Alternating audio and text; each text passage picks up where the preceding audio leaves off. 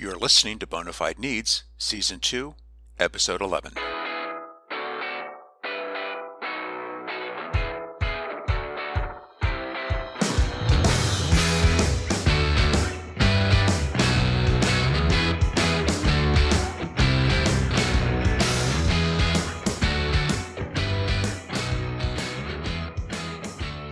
Hi, welcome back to Bonafide Needs. I'm Bill Olver, Managing Editor of the PubK Group. In Ultima Services versus the Department of Agriculture, a federal district court held that the Small Business Administration's reliance on the rebuttable presumption of disadvantage for its 8A business development program violated the 14th Amendment's Equal Protection Clause. That decision created a cascade of developments as SBA froze new 8A applications and then issued clarifying guidance to 8A participants. To examine this and other developments, Arnold and Porter partner and Bonafide Needs co-host Mike McGill is joined by senior associate Tom Pettit. Tom represents government contractors in litigation, mergers and acquisitions, and investigations, and advises clients on a variety of regulatory compliance issues. Tom is a U.S. Marine Corps veteran who also brings experience working for a top 20 federal contractor and in the General Counsel's Office of a federally funded research and development center. Tom litigates bid protest, contract claims, and prime subcontractor disputes before the GAO, Court of Federal Claims, Court of Appeals for the Federal Circuit, the Boards of Contract Appeals, and SBA's Office of Hearings and Appeals. Tom, welcome to the podcast. Hey, Mike, thanks for having me. So, the last year has been, I think it's fair to say, a momentous one for the Small Business Administration's 8A business development program with numerous recent developments. One critical development is, of, of course, the federal court decision in Ultima Services Corporation versus Department of Agriculture. Why don't we start with some background on that decision and its implications? Absolutely. That is, uh, of course, a very important decision, and it does not look like the government is inclined to appeal. So uh, the SBA has made some changes based on it. So we'll uh, get into it. So in July 2023, uh, in the Ultima Services case, the U.S. District Court for the Eastern District of Tennessee enjoined the government from using the rebuttable presumption of social disadvantage in determining eligibility to join the 8A business development program. By way of background, the SBA administers the 8A BD program, which was created by statute under the Small Business Act to provide various forms of development assistance to qualified small businesses accepted into the 8A BD program. The benefits of this program for 8A participants include competing in procurements set aside for 8A small businesses and receiving 8A sole source contracts, as well as receiving one on one business development assistance, including, for example, helping with developing business plans and priority eligibility to receive federal surplus property. So, to qualify for this program, a company has to meet three principal requirements. One is they have to qualify as small, just like any other small business. The second is they have to be unconditionally owned and controlled by one or more socially and economically disadvantaged persons. And they must also demonstrate a potential for success. There's a there's another fourth category of eligibility requirements that generally seem to receive somewhat less attention, and that is the requirement that the socially and economically disadvantaged persons must have good character, be U.S. citizens, and reside in the U.S. And the standards for good character are somewhat amorphous, and there's a fair amount of SBA discretion in that. The decision, the Ultima Services decision, focused on the legality of SBA's administration of the social disadvantage requirement. SBA's regulations, specifically 13 CFR section 124.103, establish a presumption that members of designated groups are socially disadvantaged. So those groups include using SBA's terminology Black Americans, Hispanic Americans, Native Americans, Asian Pacific Americans, subcontinent Asian Americans, and members of other groups designated from time to time by SBA. Because the presumption relies upon race based classifications, the court held that the Fifth Amendment and the 14th Amendment to the U.S. Constitution require the regulations to survive strict scrutiny under long-standing Supreme Court precedent. The court held that SBA's use of the classifications failed to meet the strict scrutiny standard. This was the case for a number of reasons. One reason was that SBA had not identified specific episodes of past discrimination but instead based the presumption on generalized assertions of past discrimination. SBA tried to justify the racial classifications based on national statistics about difficulties minority business enterprises have historically faced. The court concluded that those statistics reflected broader societal discrimination, but did not include specific instances of discrimination relevant to individual applicants. The court also held that the government did not show that the government had engaged in intentional discrimination or was a passive participant in discrimination in relevant industries. In other words, the government had not established any governmental role in that discrimination and had not tied the presumption to remedying some government action. The court also concluded that, among other things, the government had not shown the rebuttable presumption was narrowly tailored to redressing past or present discrimination. The upshot of this decision is not that the 8A provisions in the Small Business Act or the entire 8A program are unconstitutional or that the government cannot use the 8A program to cure discrimination. The court's holding is limited to the rebuttable presumption of social discrimination. Tom, that's a great summary of Ultima Services.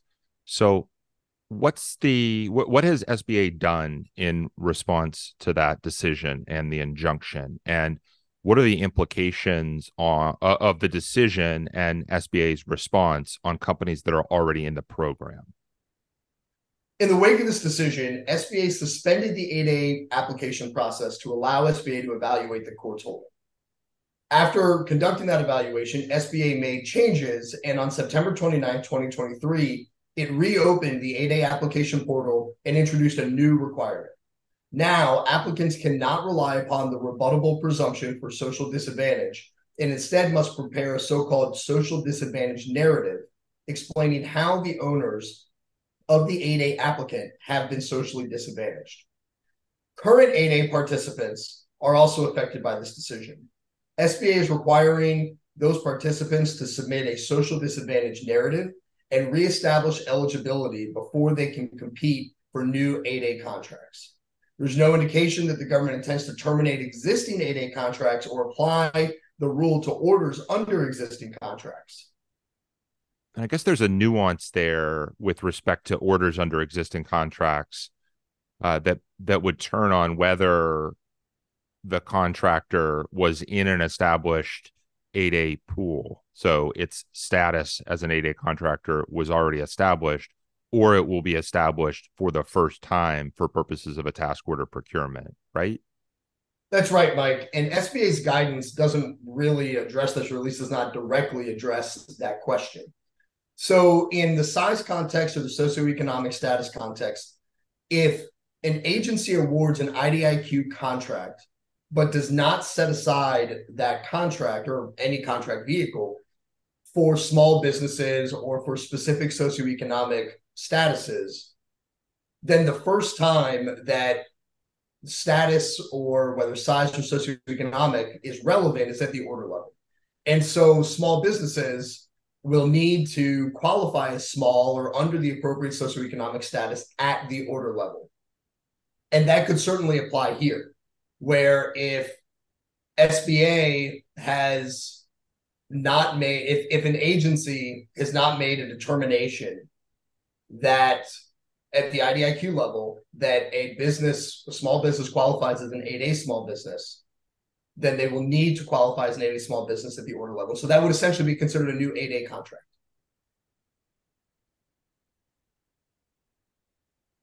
And so we've discussed Ultima Services and the injunction and the SBA's response to it.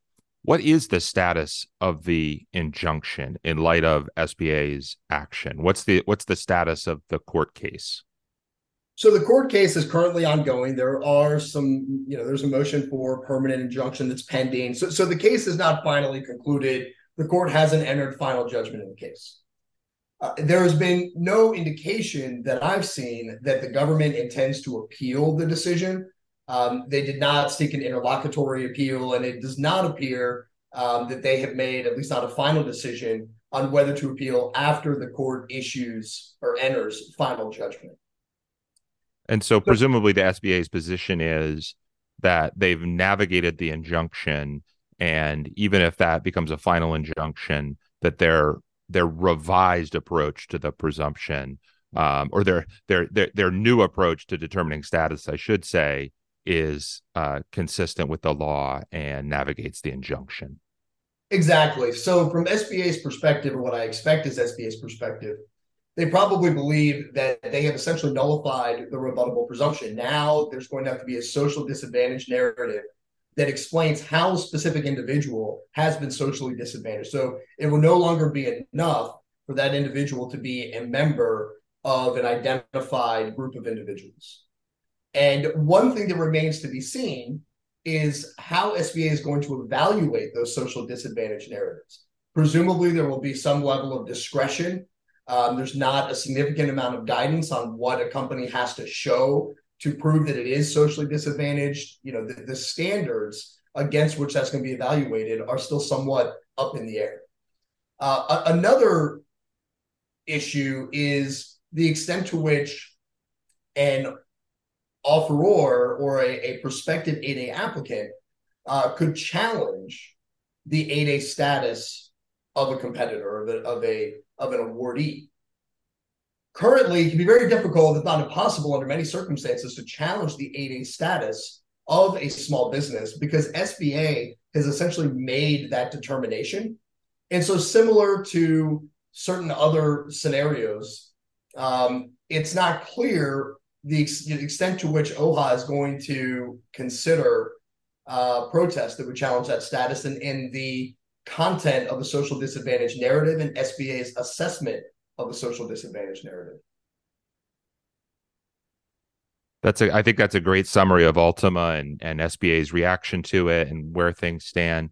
So why don't we shift gears just a bit and focus on the SBA's rule this year related to the 8A program. So on April 27th of 20, 2023, SBA issued a final rule that made various changes to the 8A BD program and changes to the rules that apply more broadly to the, the SBA's contracting preference programs. So, turning first to the 8A program specifically, what are the key changes, Tom, that SBA made to the 8A program? So, first, anybody who has read the 8A rule uh, has seen that it's, I think, roughly 300 pages long. I mean, this is very detailed. It goes incredibly down to the weeds. And so it's impossible to cover every update and every change in that rule during the course of this podcast. Um, so we're going to focus on you know the, the highlights of that rule and, and some of the more significant changes.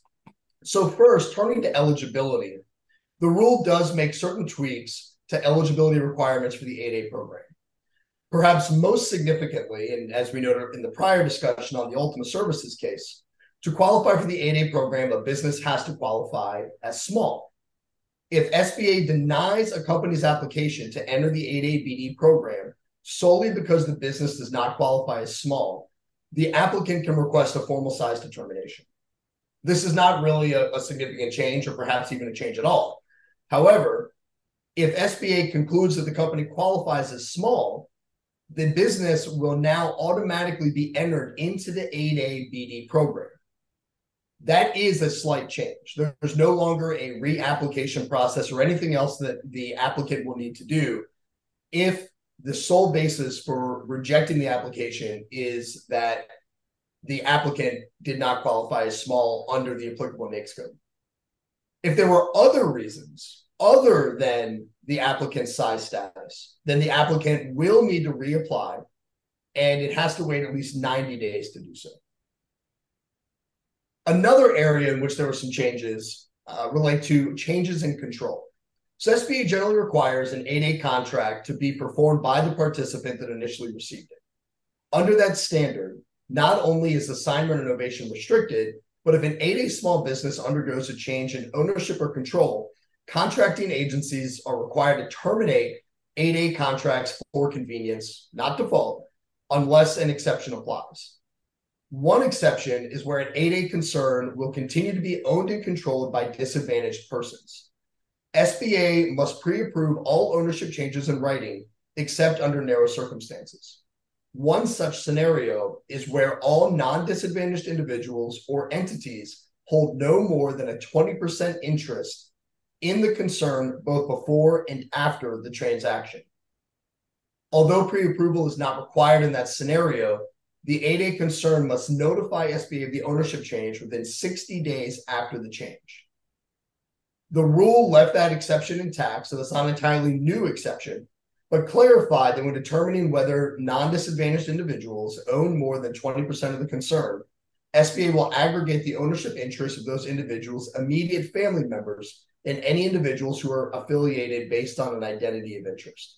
Some might argue that this isn't necessarily a major change as much as a clarification, uh, but it certainly does uh, inform requirements related to change in control under that scenario. Another exception is where SBA waives the termination requirement.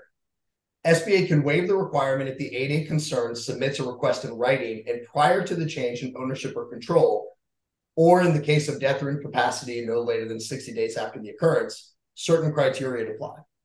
It remains to be seen how SBA intends to apply this waiver provision. There were waiver provisions that uh, existed prior to this rule. Um, and a lot of these are going to deal with sort of the, a lot of the changes will deal with the intricacies of, of SBA's application of the waiver uh, uh, provisions.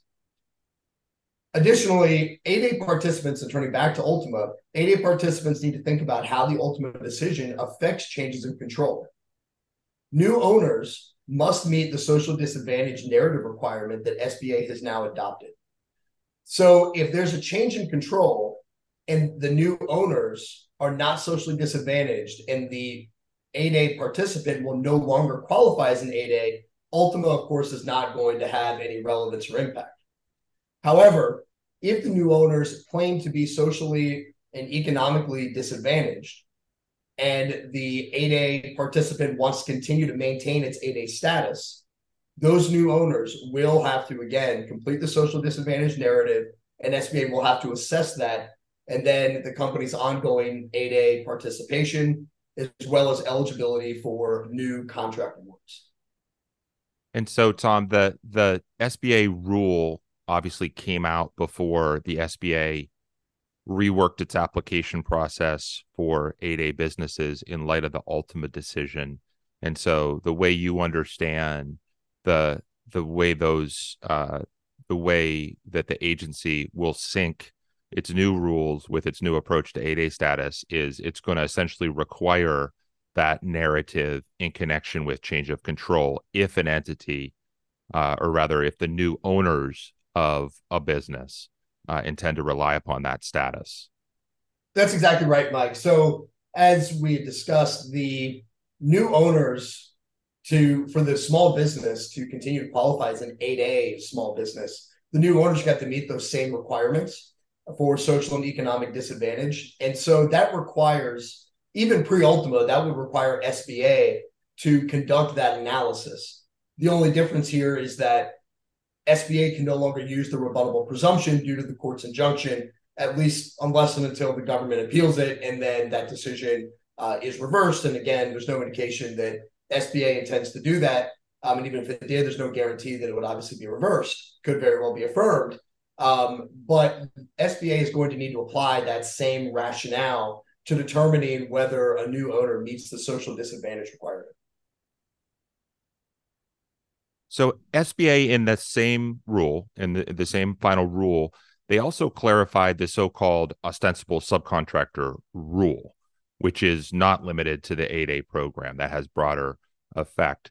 So for our audience that's not familiar with that rule, what is the ostensible subcontractor rule, and how did the SBA adjust that rule or clarify that rule in this rulemaking?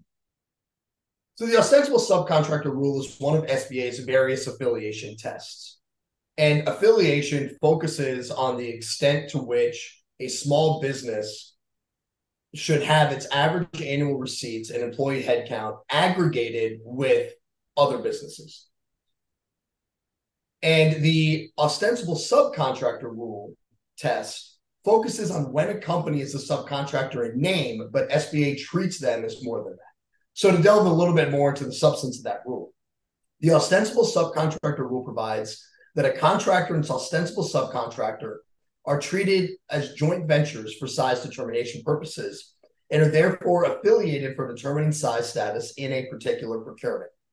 And the particular procurement uh, issue is is important because there have been a lot of instances in which uh, small businesses that are prime contractors have teamed with a large business under a particular NAICS code, and SBA has determined that they're affiliated under the ostensible subcontractor rule. In many instances, when SBA makes a size determination, that size determination can apply to a variety of different procurements. That's not the case for the ostensible subcontractor rule test, and, and that's laid out even in the size determination itself. So that's something important for, for businesses to keep in mind is they can still qualify as small, except not for that particular procurement, or at least not that particular procurement based on how the proposal is currently structured. If an agency accepted revised proposals, it is very possible that that a business would be re-entered into the competition, could revise its proposal and address whatever issues and, and negate any ostensible subcontractor rule five. So turning back to the substance of the ostensible subcontractor rule, SBA's rules define an ostensible subcontractor as a subcontractor that is not a similarly situated entity and performs primary and vital requirements of a contract or of an order, or is a subcontractor upon which the prime contractor is unusually reliant. So there's a lot in this test. Uh, OHA has historically considered four factors when determining whether a prime subcontractor relationship triggers the ostensible subcontractor rule. Those four factors are commonly known as the Dover staffing factors based on the name of the Dover staffing case. SBA in this rule has adopted three of those factors into its regulations. Specifically, SBA must now consider one, whether the proposed subcontractor is the incumbent contractor and ineligible to compete for the procurement. Two, whether the prime contractor's proposed management previously served with the subcontractor on the incumbent contract. And three, whether the prime contractor lacks any relevant experience and must rely solely upon its more experienced subcontractor to win the contract. Now, there's a fourth factor that SBA did not specifically adopt. And that factor considers whether the prime contractor plans to hire a large majority of its workforce from the subcontractor. SBA did not specifically adopt this factor because awardees are often required under the so-called non-displacement rule to provide employees of the predecessor contract essentially a right of first refusal for positions on the follow-on contract.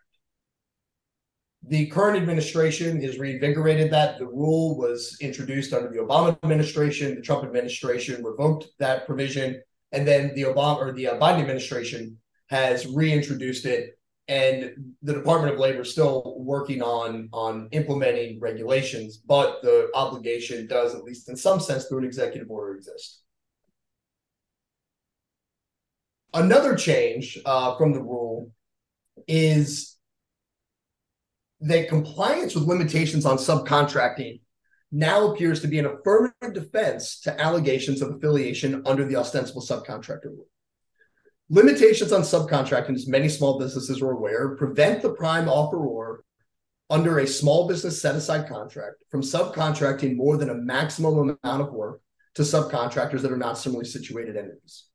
The test for applying limitations on subcontracting focus on dollars spent or to be spent for broad types of work, like all services, rather than the more granular analysis required to assess which entity is or entities are performing the primary and vital contractual requirements for purposes of applying the ostensible subcontractor rule. This has particular significance in size protests where a competitor challenges the small business size status of an apparent successful offeror. In a size protest, the protester could, depending on the facts, argue that the apparent successful offeror does not qualify as small under the ostensible subcontractor rule because, for instance, it is unusually reliant upon and therefore affiliated with a subcontractor that does not qualify as small under the applicable NAICS code. The final rule opens a new potential defense to such allegations. Specifically, the rule states that SBA will find that a small business prime contractor is performing the primary and vital requirements of the contractor order and is not unduly reliant on one or more subcontractors that are not small businesses, where the prime contractor can demonstrate that it, together with any subcontractors that qualify as small businesses, will meet the limitations on subcontracting provisions set forth in 13 CFR 125.6. There are, however, some practical limitations on a contractor's ability to rely on this defense. Perhaps most notably, demonstrating compliance with limitations on subcontracting in a size protest could prove difficult unless the proposal contains clear statements about how work will be allocated among the prime offeror, subcontractors that qualify as similarly situated entities, and other subcontractors. Proposals often lack this level of detail absent an express solicitation requirement. Very often, proposals describe the work to be performed, and nature of the team, and what the team is going to do, and not it doesn't necessarily break it down into that type of granular detail. And so it's it's sort it's a timing issue, right, Tom? And that that the SBA has created what could potentially be a very important defense, but there's a there's a question of whether when a protest comes in at OHA, uh, because the compliance with this provision is it's a contractual provision. Compliance is determined under the contract, so it's in a sense a contract administration issue. There's this timing point of showing an intent to comply when you're in this OHA appeal stage. That's right, Mike. And, and, there's a bit of a disconnect between this and then the GAO and Court of Federal Claims bid protest process. So, in a typical bid protest, GAO and the Court of Federal Claims essentially presume, absent something clear on the face of the proposal, indicating that the offeror will not comply with limitations on subcontracting. They generally assume that the offeror will comply with those requirements and essentially chalk that up as a matter of responsibility or contract administration and will generally dismiss those types of arguments. So a lot of offerors don't delve into that level of detail. Until now, there's really been little, if any, benefit from doing so, other than potentially the offer opening itself up to a bid protest. Now, if an offeror is potentially concerned about the ostensible subcontractor rule, perhaps even in sort of the, the textbook example of where you have a under the predecessor contract you have a prime contractor that qualified as small has grown to be large no longer qualifies as small for the recompete and then they leverage a subcontractor that does qualify as small as the prime contractor under that type of a scenario there may need to the small business prime offeror may want to consider whether it should include that level of detail that at least until now there's been little benefit of providing. Yeah, and so prudent contractors are going to think about doing that in in, in most cases. Um, and, and so I guess probably the last element of the rule is you know some adjustments on the applicability of of the ostensible subcontractor rule. Correct. So one change has been that SBA explained that neither limitations on subcontracting nor the ostensible subcontractor rule can apply to contracts below the simplified acquisition threshold. That SBA derived that from the FAR provisions implementing the limitations on subcontracting and how those apply. And so SBA has now reasoned well, if compliance with limitations on subcontracting means that you can't be affiliated under the ostensible subcontractor rule test, then it simply shouldn't apply except under the same standards as limitations on subcontracting. And second, SBA clarified how the ostensible subcontractor rule applies to general contractors performing construction projects. General construction contracts are different from standard procurement contracts because of how performance responsibilities are, at, are allocated. In many procurement contracts, particularly those for services, the prime contractor provides program management while also performing the fundamental contract requirements. In construction, however, subcontractors, including those specialized in specific trades and disciplines, often perform the majority of the construction work, while the prime contractor provides management, oversight, and supervision. The final rule accounts for those differences by specifying that for general construction contracts, the primary and vital requirements are supervising, overseeing, managing, and scheduling construction work. So essentially, the general contractor is going to be responsible for performing for performing those services, and to the extent that it performs those, there's no ostensible subcontractor rule issue. without going delving into the details of limitations on subcontracting and the nature of the work that subcontractors would perform. Okay. SBA also made certain changes regarding its rules on joint ventures. And those rules, like the ostensible subcontractor rule that we've discussed, they apply beyond the 8A program. So again, we've got this rulemaking that that it's under the heading of of the 8A program, but we've got these changes that apply more broadly. So with respect to the changes to the rules on joint ventures, could you walk us through the highlights of those changes? Absolutely. So first, joint ventures can now be populated and qualify as small if parties to the joint venture meet the size standard in the aggregate. In other words, SBA considers the members of a populated joint venture to be affiliated for purposes of determining the JV's size status. This is likely not going to affect, for instance, mentor protege joint ventures, which do have to be unpopulated in accordance with SBA's regulations. Uh, but it can apply in non-mentor protege scenarios, so long as in the aggregate, for instance, after all uh, average annual receipts, you know, calculations have, have been uh, performed in accordance with affiliation regulations, the joint venture will still fall underneath uh, the applicable NAICS code size standard. Second, SBA clarified the rule that joint ventures can receive small business set aside contracts only for the first two years following the first contract award. Specifically, SBA explained that consistent with then current SBA policy, the two year limitation does not apply to orders under contract vehicles. This means that small business joint ventures can, for instance, continue to compete for task orders under an IDIQ contract after the two year period lapses, so long as the IDIQ contract was awarded within the two year period. And again, this reflects SBA policy. This is not intended to be so much a change as much as a clarification. Third, SBA clarified decision making for mentor protege joint ventures. SBA regulations required that the protege, the managing venturer, control day to day contract performance, but SBA allows the mentor to participate in all other corporate governance activities and decisions of the joint venture as is commercially customary this commercially customary language has been a significant source of frustration for some mentor protege joint ventures. The SBA Office of Hearings and Appeals and Strategic Alliance Solutions, LLC, and the Court of Federal Claims and Defense Integrated Solutions, LLC, the United States, provided guidance on the extent to which mentors can participate in business decisions of the joint venture. However, those decisions arguably focus principally on litigation decisions, and it's not entirely clear how other types of decision making uh, will factor into an analysis of what is and is not quote unquote commercially customary. Some uncertainty remains, however, and SBA clarified that decision making about which opportunities to pursue is one, but not the only scenario in which a mentor can participate in decisions of the joint venture. So essentially, SBA through its rule, clarified that a mentor under certain scenarios, um, and quote unquote as commercially customary, uh, can exercise negative control over decisions of a joint venture. So it still can't exercise affirmative control, and that it can't affirmatively on its own direct the operations of the joint venture, but it can exercise negative control. That is essentially block decisions of the protege without its approval to engage in certain types and to make certain types of business decisions.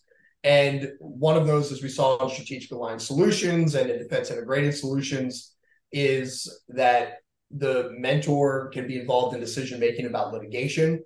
Um, and now SBA has made clear that it can also extend to determining what contract opportunities a mentor protege joint venture pursues. Now, it's important to, to clarify that these are not the only decisions. Again, there are a multitude of other decisions, um, and some of these, you know, size protests challenging management and control uh, provisions in joint venture agreements may turn on what is and not commercially customary, and there's no SBA authority clearly delineating the, the boundaries of of what commercially customary means.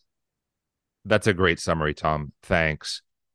And so we're glad to have clarified rules from the SBA and additional guidance from the SBA. We're glad to have these uh, the decisional law that provides additional guidance all on where the lines are for joint ventures. And it's important for small businesses and also large businesses that participate in mentor protege JVs to understand where the lines are. But it's still by no means clear where the lines are in all cases for all types of decisions, for all types of participation in joint ventures. And so questions remain. There will be uh, certainly additional disputes uh, in the future over whether certain involvement has crossed the line. So it's probably fair to say that this is still an issue that companies need to be thoughtful about and where there are questions to seek counsel on that. That's absolutely right, Mike. Uh, when size protests come up challenging the terms of the mentor protege joint venture agreement, the Office of Hearings and Appeals, and before them, SBA area offices, um, as well as the Court of Federal Claims, will scrutinize those agreements to make sure that they are fully compliant. And if there's any gray area, uh, it is possible that the joint venture could find that it loses based on a, on a technicality, could lose a significant, you know, major contract. And so it's important to be very thoughtful and to even err on the side of caution when drafting those agreements to make sure that they don't run afoul of, of the rules. And it's not entirely clear at this point the extent to which uh, OHA, the Court of Federal Claims, has an appetite for analyzing what is or is not commercially customary, uh, particularly in the absence of, of clear SBA guidance. So uh, it's very important that mentor protege joint ventures draft these agreements thoughtfully and cautiously uh, to set themselves up to be able to defend against a potential size protest. I think that's a, a great place to leave it. Very thorough, uh, very, I think, very helpful, enlightening conversation about both Ultima and the SBA's rulemaking this year. Um, there's certainly other issues in the small business contracting world that we could touch on. And so it would be great uh, if we could have you back here in the future to discuss those and future developments. As we've either said or hinted throughout, there's all sorts of these issues that are going to continue to evolve. Certainly, the application of the SBA's rules will be interesting. And so, thanks again, Tom, for joining us, and hope uh, you'll join us again soon. Absolutely. Thanks for having me, Mike, and looking forward to continuing this conversation in future episodes. Bill here again. Thanks to Mike and Tom for that thorough analysis of these developments for small businesses. We'll continue to follow SBA's response to Ultima and other changes to its regulations and programs throughout the podcast. That's it for this episode of Bonafide Needs. If you're interested in reading further on any of the topics covered in today's podcast, you can find the links in our show notes. Also, be sure to visit PubK's website for information on our Government Contracts Annual Review for 2024. For the first time, our conference will be held live and in person. Join us on February 13th and 14th at the Ronald Reagan International Trade Center in Washington for two days of in depth discussions and networking. You can find the link to the registration page in our show notes. To keep up with government contracting and legal developments every day, subscribe to PubK at pubkgroup.com. For additional expert analysis and insights, you can find multiple timely and informative blogs at arnoldporter.com. Thanks for listening. You can find Bonafide Needs on your favorite podcast platform, including Apple Podcasts, Spotify, Amazon, and YouTube. You can help us reach more listeners by liking, subscribing, or leaving a review. For Arnold and Porter and the Pub K Group, this is Bill Olver. Until next time.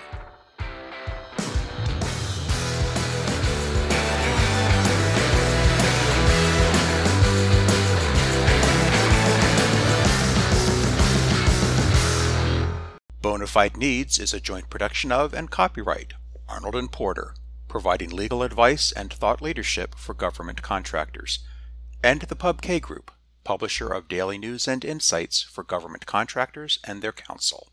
This podcast is produced by Bill Olver and Tina Chin.